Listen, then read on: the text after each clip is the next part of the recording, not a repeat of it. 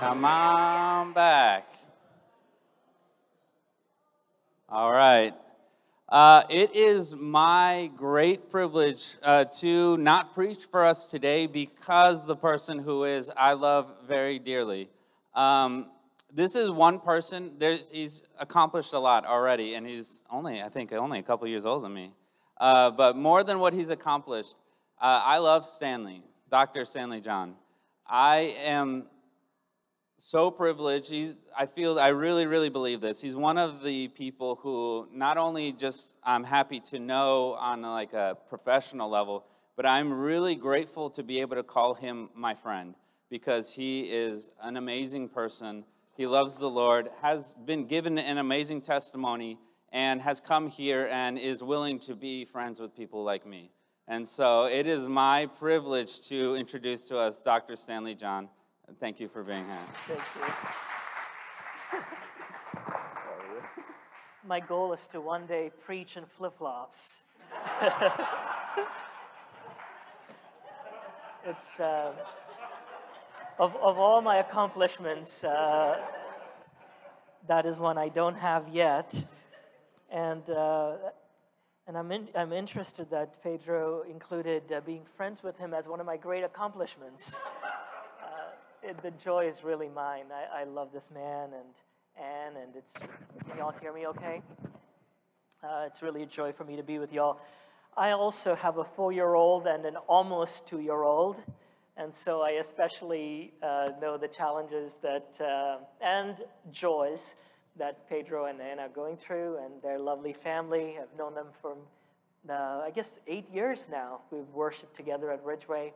I did sneak in here a few weeks ago, maybe a couple months ago, sat in the back because uh, I wanted to just check out uh, your church because I'm also giving leadership to a small little new church campus uh, in New Rochelle, in New York, where I'm with Ridgeway Church and we've launched a, ch- a new campus about the Sunday before COVID broke out. I know. Pray for us. Uh, it, we had one gathering before New Rochelle was announced as the epicenter for COVID in, in the US. And so we've gone through our challenges these last two years. And I wanted to come and see how Pedro is doing it. And of course, it's with all of your support and grace. So great to be with all of you. Uh, I'm just going to launch into the sermon today. I did find out that there's another Stanley here. Um, and so I, I thought, I think that he thought he was preaching today. I had to assure him to not let his anxiety get too high. Uh, I do have quite a, quite a bit of ground to cover, so I don't want to spend too much time uh, in the intro. There are many types of sermons, and of course, the most uh, common one and the one that I feel most comfortable preaching is what we call an expository sermon, which most of you might be familiar with. It's where you take a passage of scripture, you look at what happened before, you look what what happened after, you look at the text, and you explain the text. Classic, just teach what the Bible says. You know, it's a wonderful way of preaching God's word. Another one is something that many of you might be familiar. It's called a topical sermon, where you look at a particular topic in scripture, such as the anger of God, or let's not preach on that, right? But the love of God, or something like that. You look at throughout the scripture. I'm going to use a, a model of sermon today that is neither of those, that uh, is actually a character study, where you look at a particular character in the Bible where there may not be enough in a one verse or two verse to get a full grasp of their lives, but I want to look at the, this couple. It's actually a husband and wife team, and I'm going to look at throughout the scripture how God used this couple. Uh, the title of my talk today is God's Kingdom Workers. And if you will, turn your eyes either to the screen or in your Bibles to Acts chapter 18. And I'm going to read the first few verses, and then I'm going to skip down and read verse 18 and 19. All right, hear God's word. After this, Paul left Athens and went to Corinth. There he met a Jew named Aquila, a native of Pontus who had recently come from Italy with his wife Priscilla, because Claudius had ordered all Jews to leave Rome.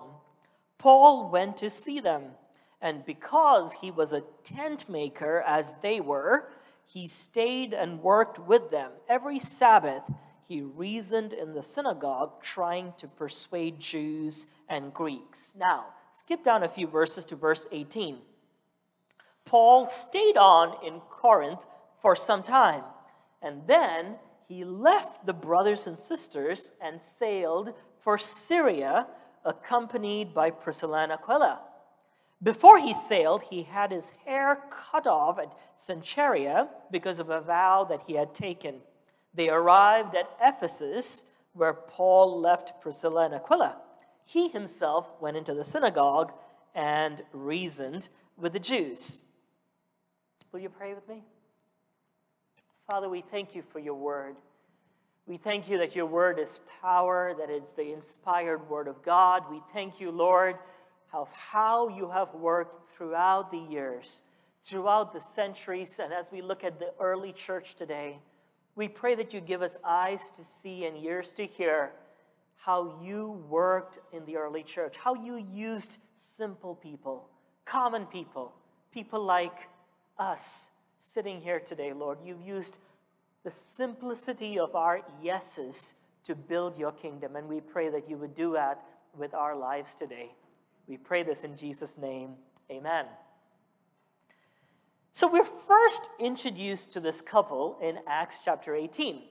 And verse 1 begins with, these, with this phrase, after this, Paul left Athens. So, of course, you know that from at least looking at the maps at the end of your Bible, that there's at least three missionary journeys of Paul. We may add another trip to Rome, or we may add another uh, mission trip that he took uh, early on, but essentially there are three missionary journeys. First one begins in Acts chapter 13, where the Spirit of God spoke to the church and said, Set apart Paul and Barnabas for the ministry that I have for them. They went out, preached the gospel all across central, well, it's really Turkey, the province of Asia, Asia, and they preached all across there, returned, gave this glowing report. You have the Council of Jerusalem that is dealing with, oh my gosh, Gentiles are coming to faith. What do we do with them?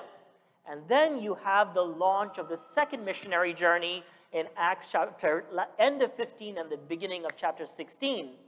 Paul gets the vision of the man from Macedonia, and that is the launch of the first time the gospel steps foot into the continent of Europe.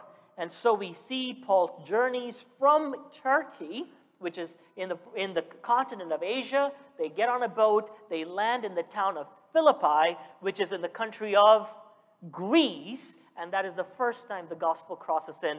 And so from Philippi, they travel into Thessalonica. Into Thessalonica, they go to Athens in chapter, uh, in chapter 17. And then we see Paul landing in verse 1 of chapter 18 in the city of Corinth, which, of course, you know, 1st and 2nd Corinthians is written to this church.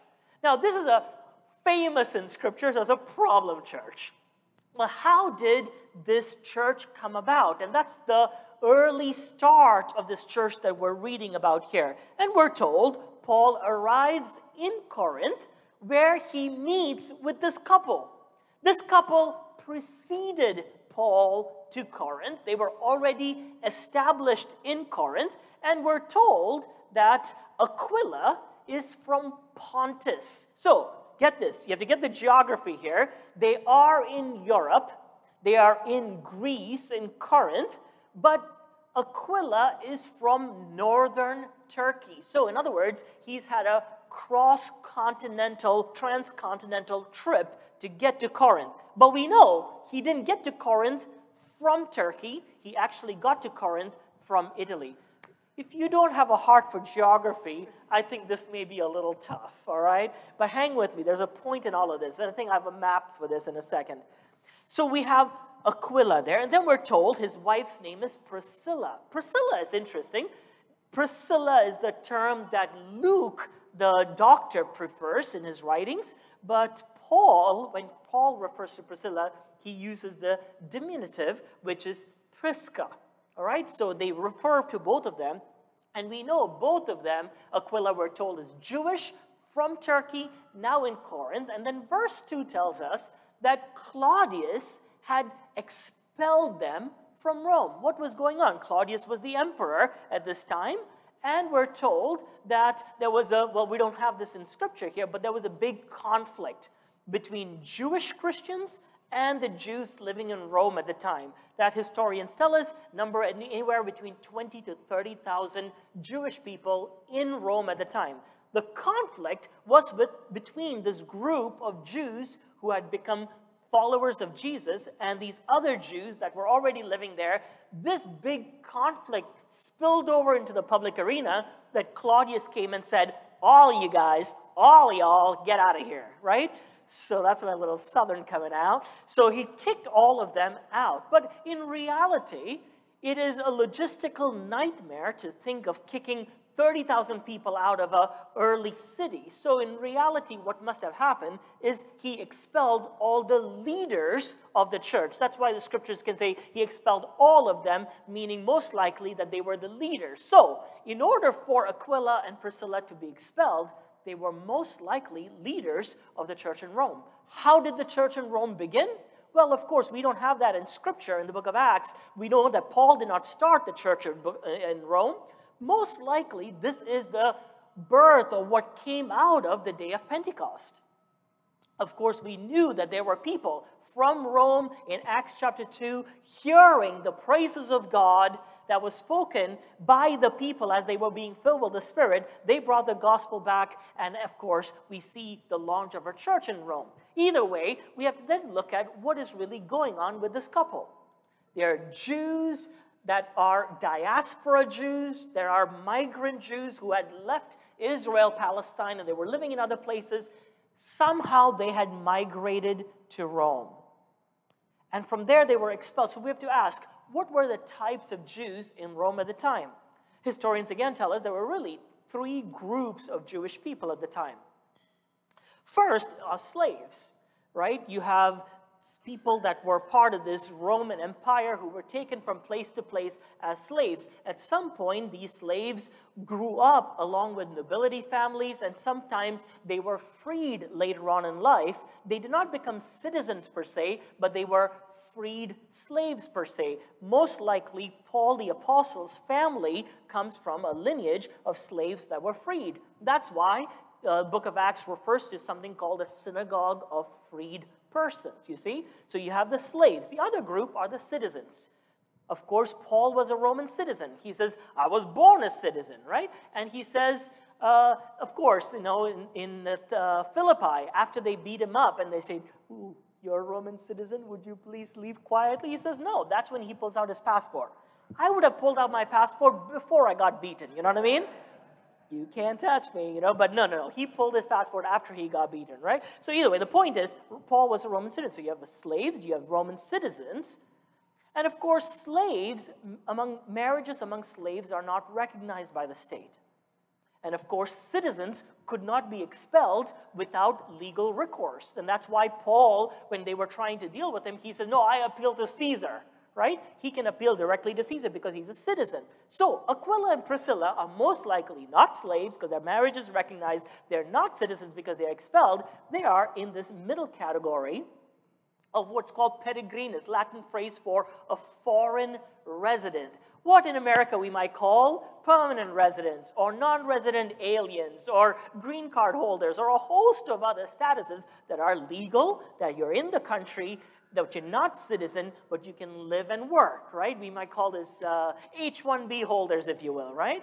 And all of these is legitimate residency that they have to work. But my point in all of this is they are migrant workers in this city. So when Paul meets them here in verse 1 and verse 2, we're told Paul arrives in Corinth after a big debate in Athens, after planting the church in Philippi with Lydia and then Thessalonica. He was preaching, man, he's like causing trouble everywhere he's going, right? People are beating him up, throwing, but he just keeps preaching the gospel. But he gets to Corinth, And the first thing we're told is he joins Aquila and Priscilla in their trade because they were tent makers like him. So here is Paul. He has a vocation, he has a profession. He finds a couple that also has a profession, and he joins them in this tent making business. So, typically, archaeological evidence has shown us that in Rome, the way that these things were set up is you had townhouses, if you will, or rows of home, and then you had the entry point or the bottom ground floor as the main shop. And behind the shop is where the residence was, and sometimes they had a second floor quarters. And sometimes in the hallway was where people gathered for these house church meetings. So, what we know is Paul joined them in this business, worked with them, and most likely lived with them. And so it provided a legitimate way for him to live in the city and earn a living. That's why, of all the places Paul writes throughout the uh, New Testament, he writes to the Corinthian church, especially because they caused him so much trouble, and he says, My own hands provided for my needs and the needs of my coworkers, right? He says, I didn't depend on y'all. I worked and paid so that I could do ministry among you. But what he doesn't say explicitly, at least at that moment, is that was only possible because Aquila and Priscilla took him in, business people. Now, there are about six places throughout the New Testament where this couple's name is mentioned Aquila and Priscilla. And what's really interesting is four out of the six times their names are mentioned, Priscilla's name precedes Aquila's name, which in ancient times and an ancient way of writing, historical, this is highly unusual, and because it was a very male-dominant society, it was a patriarchal society, and but among Roman in the Roman Empire, unlike the Jewish center, women had more prominence. Women had more rights, women had more ability to lead even in the public sphere. And that is why we see Priscilla's name, at least in four of the six instances, leading, uh, coming first. In other words, she had a much more prominent role in the life of the church. So, now we're told, you're tracking with me so far? That was just the introduction, all right?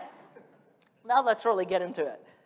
And so then we're told he was a tent maker, so he stayed with them. And then in verse um, eight, uh, you know, verse what was it? 18, we're told after Paul stayed on in Corinth for some time, and then he left the brothers and sisters and sailed for Syria, accompanied by Priscilla and Aquila. So, get what happened. Paul stayed there and worked there for 18 months, after which he packed up and then started to sail to his next city. But this time, he took with him this couple that he had just met. So, what we then find is they land in the city of Ephesus. But Paul, it says, left this couple in the city of Ephesus and sailed on to Syria and Aquila and Priscilla were the catalyst for launching the church in Ephesus. Here's what Paul writes. From the city of Ephesus, he writes to the church in Corinth, and I think I have the scripture up. Look at 1 Corinthians chapter 16, verse 19.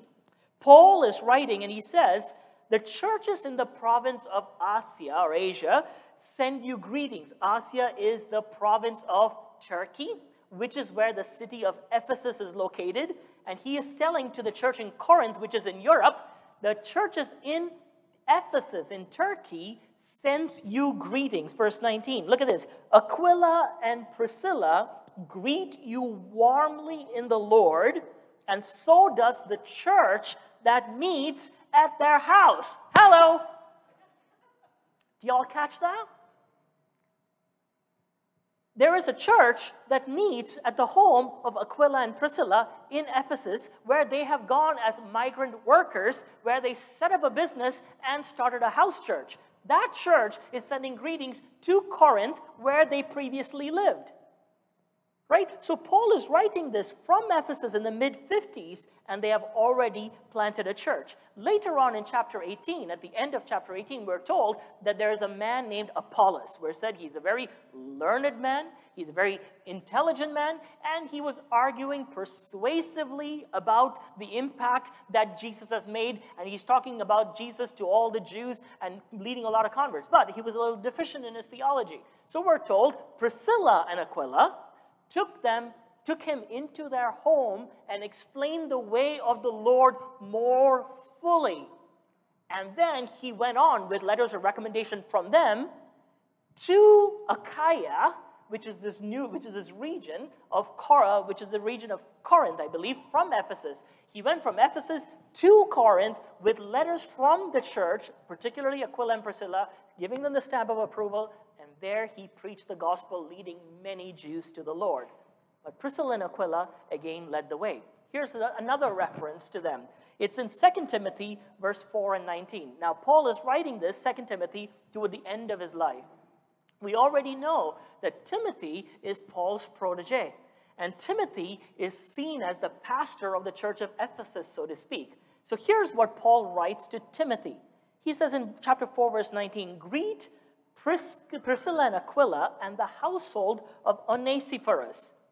What Paul recognizes is that Priscilla and Aquila stayed on in Ephesus with Timothy many years after Paul left them in Ephesus, and they led a house church. And then finally, toward the very end, in Romans, in chapter 16, I think this is the last verse we will look at, all right? For those of you who are tracking and thinking, oh my gosh, he's jumping all over the place. Romans chapter 16, look at what Paul writes. So, Paul is writing Romans to the church in Rome. Chapter 16 is the last chapter in the book in the epistle to the Romans, the letter, and chapter 16 is where Paul lists out all the people that Paul knows in the church of Rome. He's greeting many, many, many people there. Here's what Paul says in verse 3 Greet Priscilla and Aquila. Notice Priscilla comes first here again. My co workers in Christ Jesus. Ah, notice this. They risked their lives for me. Not only I, but all the churches of the Gentiles are grateful for them. Ah, look at verse 5. Greet also the church that meets in there. In other words, oh, let's just slow down here, right? I'm getting a little, I want to like just get to the punchline. But notice, greet Priscilla and Aquila, my co-workers. Co-workers is a Greek word. Now, do you know why we use Greek words? we paid a lot of money to learn it, you know? We have to use it once, you know, I can't use it on the street, so I got to use it in here, you know? No, no, there's a reason. The word that's translated co-workers is the Greek word synergos or synergoi. It's one of Paul's favorite words to talk about all of the his co-workers. So he talks about Timothy and Titus and Epaphroditus and a, uh, you know, and Epaphras and a host of people that Paul worked with in the New Testament this is his word to describe them. He calls them his co-workers. Synergos is the word, root word from which we get the English word synergy. So Paul says, My gosh, it's because of them that I can work synergistically for the kingdom. He says, They are my co workers. Now, they risked their lives, they put their neck on the line when Paul needed to escape from one city to the next. They used their credibility, they used their passports, they used their business to offer cover for Paul.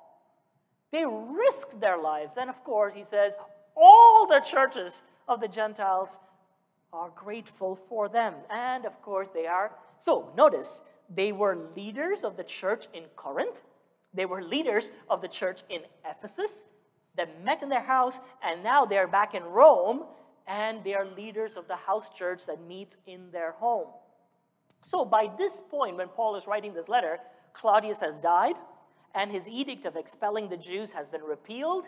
And what we now know is that Aquila and Priscilla made their way from Ephesus back to Rome when this is taking place.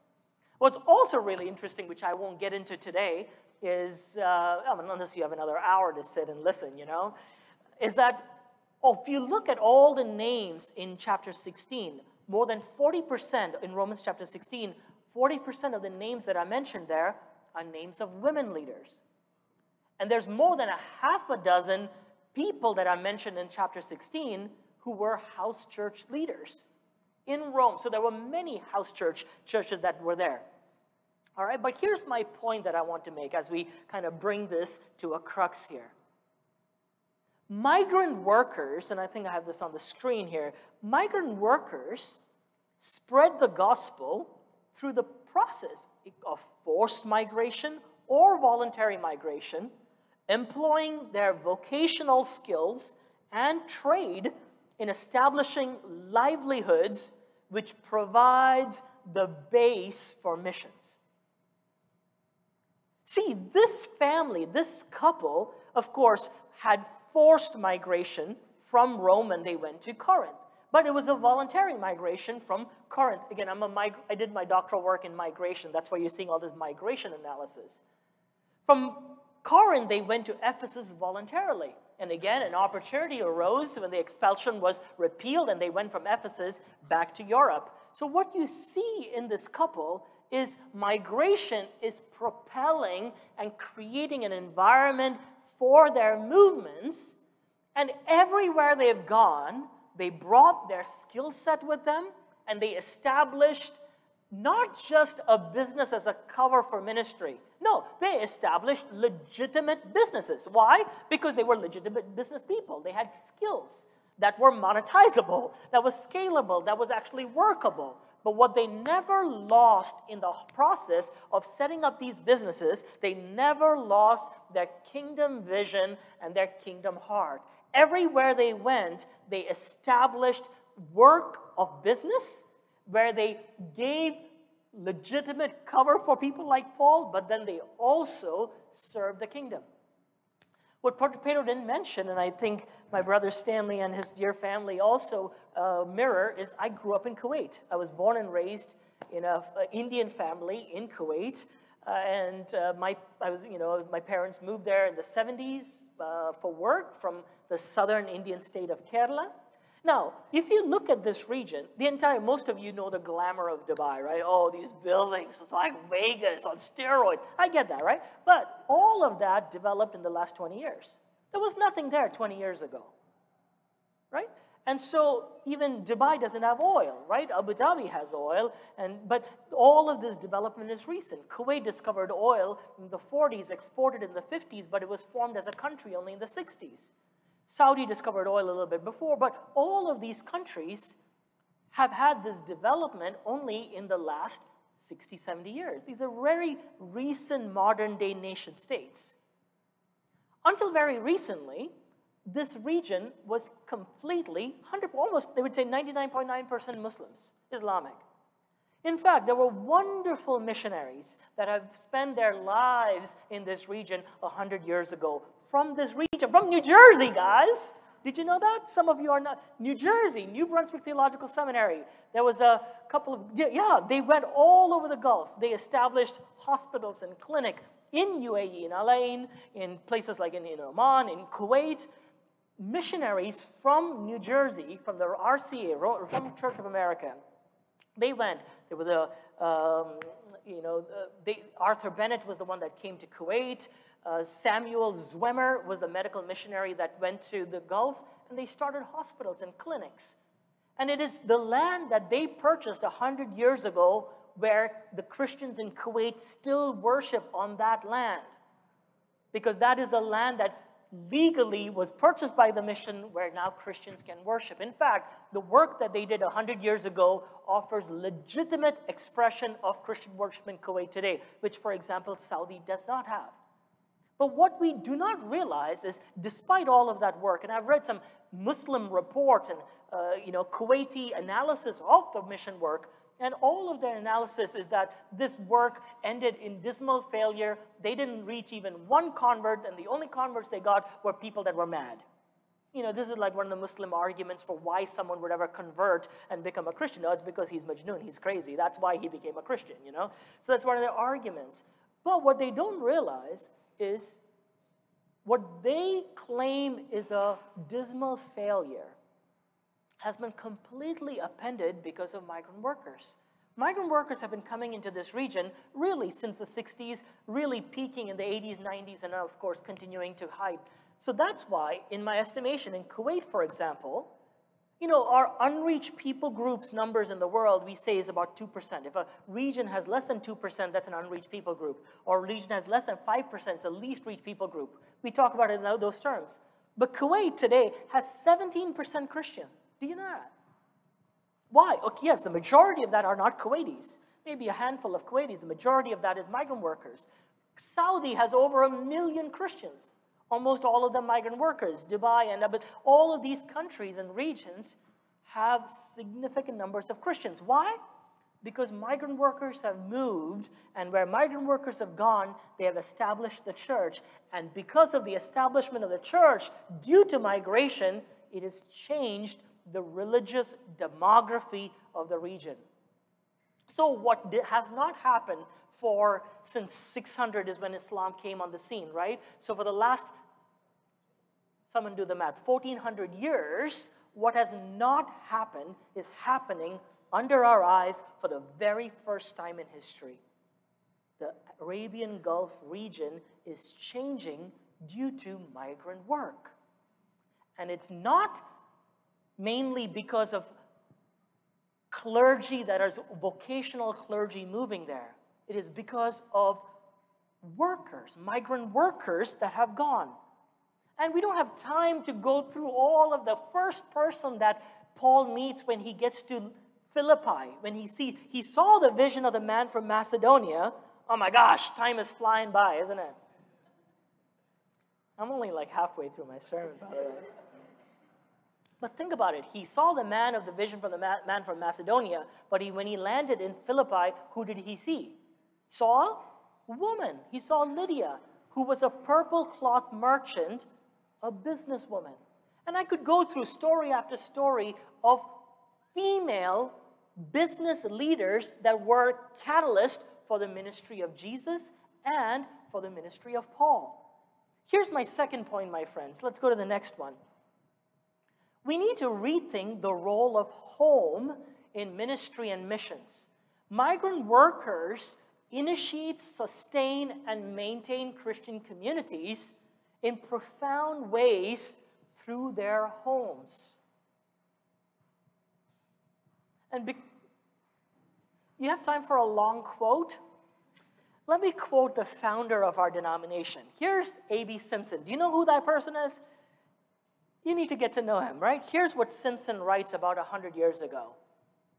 He says, And so the service of Aquila and Priscilla was enlarged and exalted until their home became the very sanctuary of the early church and the starting point of the greatest movements of early Christianity. It was there, as we have seen, that the church in Corinth was nurtured and cherished. It was there that Apollos was led into the light. It was there afterwards that the church in Ephesus began. It was there, the greatest of all churches, the church in Rome, seems to have started. At least it is certain that they had returned to Rome before Paul visited that city. Indeed, before he even wrote his great epistle to the Romans, for in the closing greetings he mentions the church.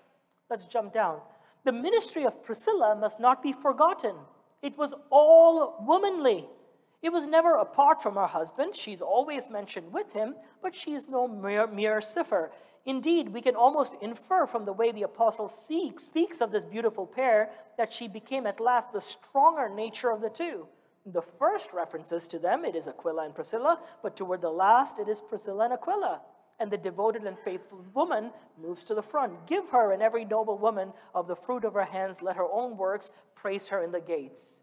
What Simpson is recognizing is the role of the home and the role of a family unit, a role of women leaders, and of course the role of men throughout. And all of this comes to a head in how ministry is done. And so here's my last point, and I have a story for you after. God's kingdom moves forward through his disciples whose whole lives are integrated to fulfill God's calling and whose lives are devoted to building up the body of Christ. My point in going through all of this is very simple, my friends. It is to answer this question for us how does kingdom work happen? How are churches built? How does God's kingdom work move forward? How did this Jesus movement with these 12 disciples become a global movement? And my answer to you, my friends, is something very simple God uses people. And it's not only clergy, it's not just vocational people who have devoted their lives to full time ministry, so to speak. But, my friends, it is people. It is people who live fully integrated lives of business and ministry, love for Jesus, and real desire to use the skills that God has given you to build something. But it's together, all of these coming meaningfully together, that allows for good kingdom work to happen. And my plea to you is don't waste your life. Give up your petty ambitions, but don't give up your skills. Give your skills, your holy vocations, to the work of the kingdom. Live for a greater purpose. Be builders of God's church.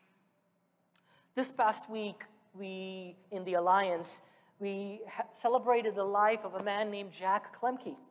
Klemke uh, died in his 80s earlier this month in, from the city of Edmonton in Canada. And uh, he was the uh, CEO of an oil and gas company, a mining corporation in the city of Edmonton. I want to read for you an email that I got this week, actually yesterday. It is of a pastor, a Filipino pastor in Edmonton, one of my mentors, who was writing about the life of these two business people that impacted his life. He talks about the McCombs, Horatio McComb and um, Klemke. He says, the McCombs used by the Lord to birth and reproduce this Filipino Alliance Church of Edmonton. He says, but before I could do that with them, I had to pass an unannounced test. He gave me my first car in Canada. This is going back to the 70s. It was an old Pinto Ford. Does anyone know what that is? Some of you do. It was falling apart and it was rusted.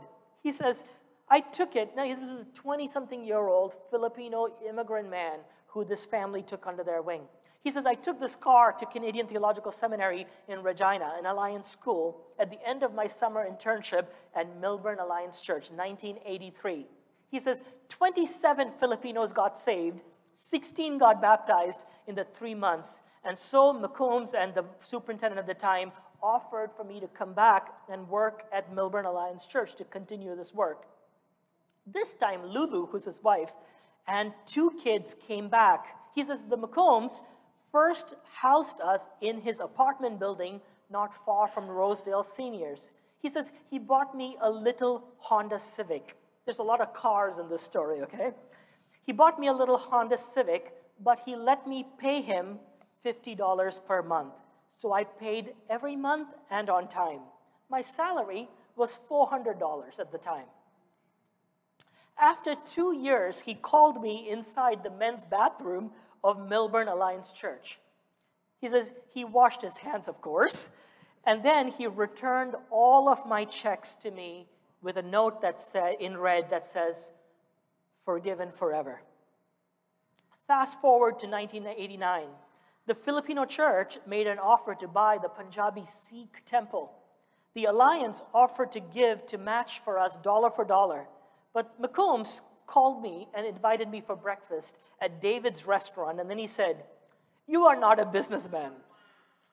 I need to hear that. you are a pastor. You are an evangelist. Call your district superintendent. I will match their dollars. So he walked inside, so we walked inside the building completely debt free. For two decades, he supplied me with all my cars. His word of wisdom to me was joy, earn as much as you can, save as much as you can, and give as much as you can. And Jack Klemke is another story who died this month. He says he took me to Three Hills, to Calgary, to Vancouver, and Fort McMurray on his private jet. Inside his jet, he, we talked about God's kingdom work. His words of wisdom to me was, Joy, what made Socrates a wise man? My answer was, He asked the right questions at the right time. He said, Good, you know. So I have questions for you and your wife. Four questions. Do you believe God loves you? Do you believe He will provide for your needs? Do you believe He will account for every penny that He has entrusted to you?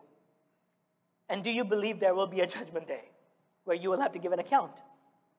He says, Wow, that keeps me in line theologically and live as a Christ disciple. He says, For 30 years, Jack supported the ministry I'm called to do, but I will always remember these four questions that Jack posed to me. My question for you, my friends, is this as we close in prayer Will you give your whole lives to the Lord? Not just your ministry life, not just your tithe, but your entire life. The skills that God has given you, the reputation, the wisdom, the skills He's given you, your status, your credibility, your relationships, your jobs, your vocations. Some of you have amazing things going on inside here. Some of you have amazing things going on uh, in your fingertips. And some of you have a lot going on inside here. But my friends, all of this in the hands of the Lord will release you to be a kingdom worker. So, my earnest plea to you is will you give your whole lives to live an integrated life, wholly devoted to serving the Lord? Will you pray with me?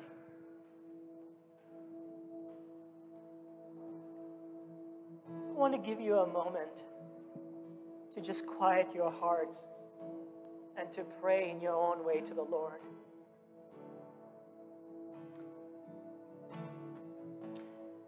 And when you're ready, would you just open your palms to the Lord?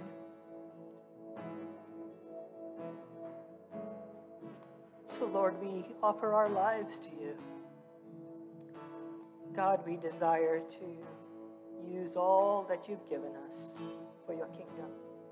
We thank you for the life of Priscilla and Aquila just servants of your kingdom with no notoriety, happy to hang in the back, but just doing great work behind the scenes. Lord, we want to be people like that. We want to be people that will help build up the body of Christ. We want to be people that will strengthen and help your kingdom grow, Lord. So use our lives, use our vocations, use our gifts Use everything you've given us to build up your kingdom. We pray this in Jesus' name. Amen. Will you stand with me? Let's sing together.